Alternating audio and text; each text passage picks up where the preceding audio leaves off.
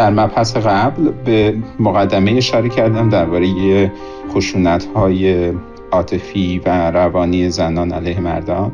می‌خوام بگم که این فکر که چیزی که دیده نمیشه مهم نیست. خب همیشه هست دیگه بالاخره همیشه چیزهایی که واضح و آشکار نیستن. تو ذهن مردم این هستش که خب اهمیت زیادی نداره یا اصلا حتی تو ذهن مردم نمیاد.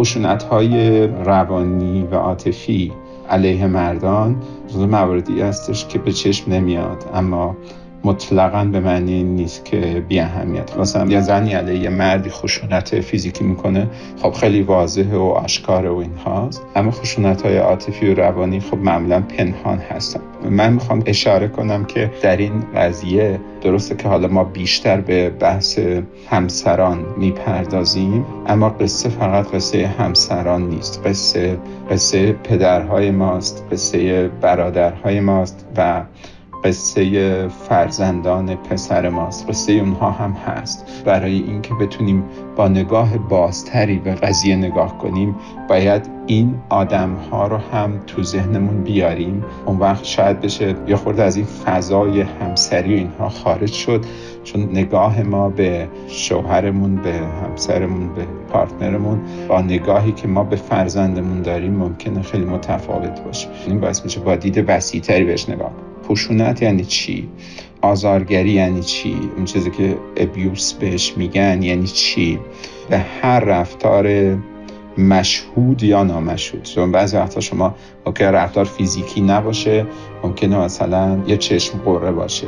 چشم قره که کسی نبینه. ممکنه ابراز بدنی باشه. مثلا لم دادن خاص روی مبل باشه. که برای اون یکی آدم معنی داشته باشه. این شیوه نشستن یا این شیوه بروز دادن حس در چهره.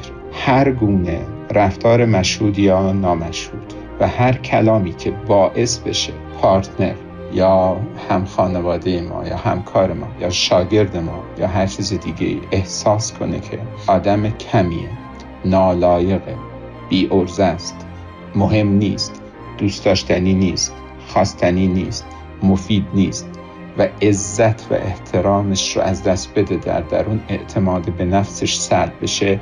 به این میگن آزار عاطفی و روانی. در مورد مردها همیشه تو همه جوامع نه فقط جامعه ما تو همه جوامع یه سری چیزها خیلی آموزش داده شده. مثلا اینکه آقا انقدر به پسراتون نگید که سرتو بلند کن مرد که گریه نمی‌کنه. همه دنیا اینو دارن و خب اونایی که بیشتر آموزش دیدن کمتر میگن. اونایی که آموزش ندیدن خب بر اساس باورهای کهن خودشون حرف می‌زنن.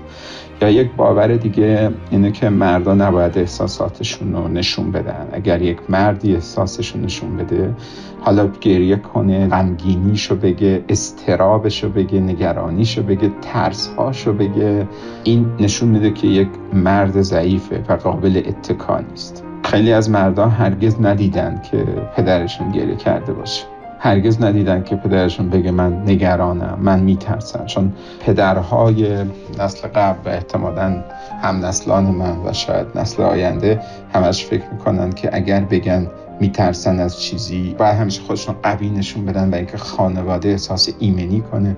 اگر بگن از چیزی میترسن اگر بگن نگرانن اگر بگن چیزی غمگینشون کرده اگر در یک سوگی باشن و بخوان اون ابراز کنن میترسن که بقیه فکر کنن نقطه اتکای خوبی نیستن بقیه فکر کنن که خانواده داره ناایمن میشه و پدر یک آدم قوی نیست که از خانواده محافظت کنه. به همین دلیل خیلی وقتا مردا حساشون رو بروز نمیدن من می‌خوام به یه موردی که کمتر به ذهن میاد و تقریبا جای دیگه هم ندیدم بهش اشاره شده باشه اشاره کنم و اونم سبک تربیت پسر هاست اساسا. این نیست که همه چیز باید آزار عاطفی و روانی در حال حاضر باشه. این سبکی که الان ما یا حالا تو نسل گذشته ما پسرها رو بزرگ کردیم هم اونها رو در آینده در معرض آزار قرار میده. همچنان که نسل فعلی سی ساله چل ساله پنجاه ساله مردان مدام مورد سرزنش ممکنه باشن. پرس کنید که تو کارهای خونه خیلی مشارکت نمی‌کنن تو ظرف شستن تو تمیز کردن جارو کردن مشارکت نمی‌کنن. به نظر من این که نسل قبل از اونها بهشون این آموزش ها رو نداده و بهشون نگفته که اینها مهمه و اونها رو در باقی عمرشون در معرض خشونت قرار میده در معرض سرزنش قرار میده در معرض تحقیق قرار میده بابت اینکه از اول عادت نکردن به این کارها به نظر من خودش یک نوع جفاست. نمیگم خشونته ولی این آموزش ندادن یک نوع جفا به پسرهاست جوامع پیشرفته تر یاد گرفتن که اینو به شکل مساوی به پسرها و دخترها یاد بدن نگاه جنسیتی به این قصه نداشته باشن. ولی قبول بفرمایید که بسیاری از زنانی که در جامعه ما زندگی می‌کنند در حالی که عمیقا شاکی هستند از این که همسرشون در کارهای خانه مشارکت نمی‌کنه و اینها کاملا پسراشون رو برحضر میدارند. از هر گونه مشارکت از هر گونه کار کردن در این حوزه در کار خونه دخترها رو بیشتر مشارکت میدن. از اونها بیشتر می‌خوان که این کارا بکنن.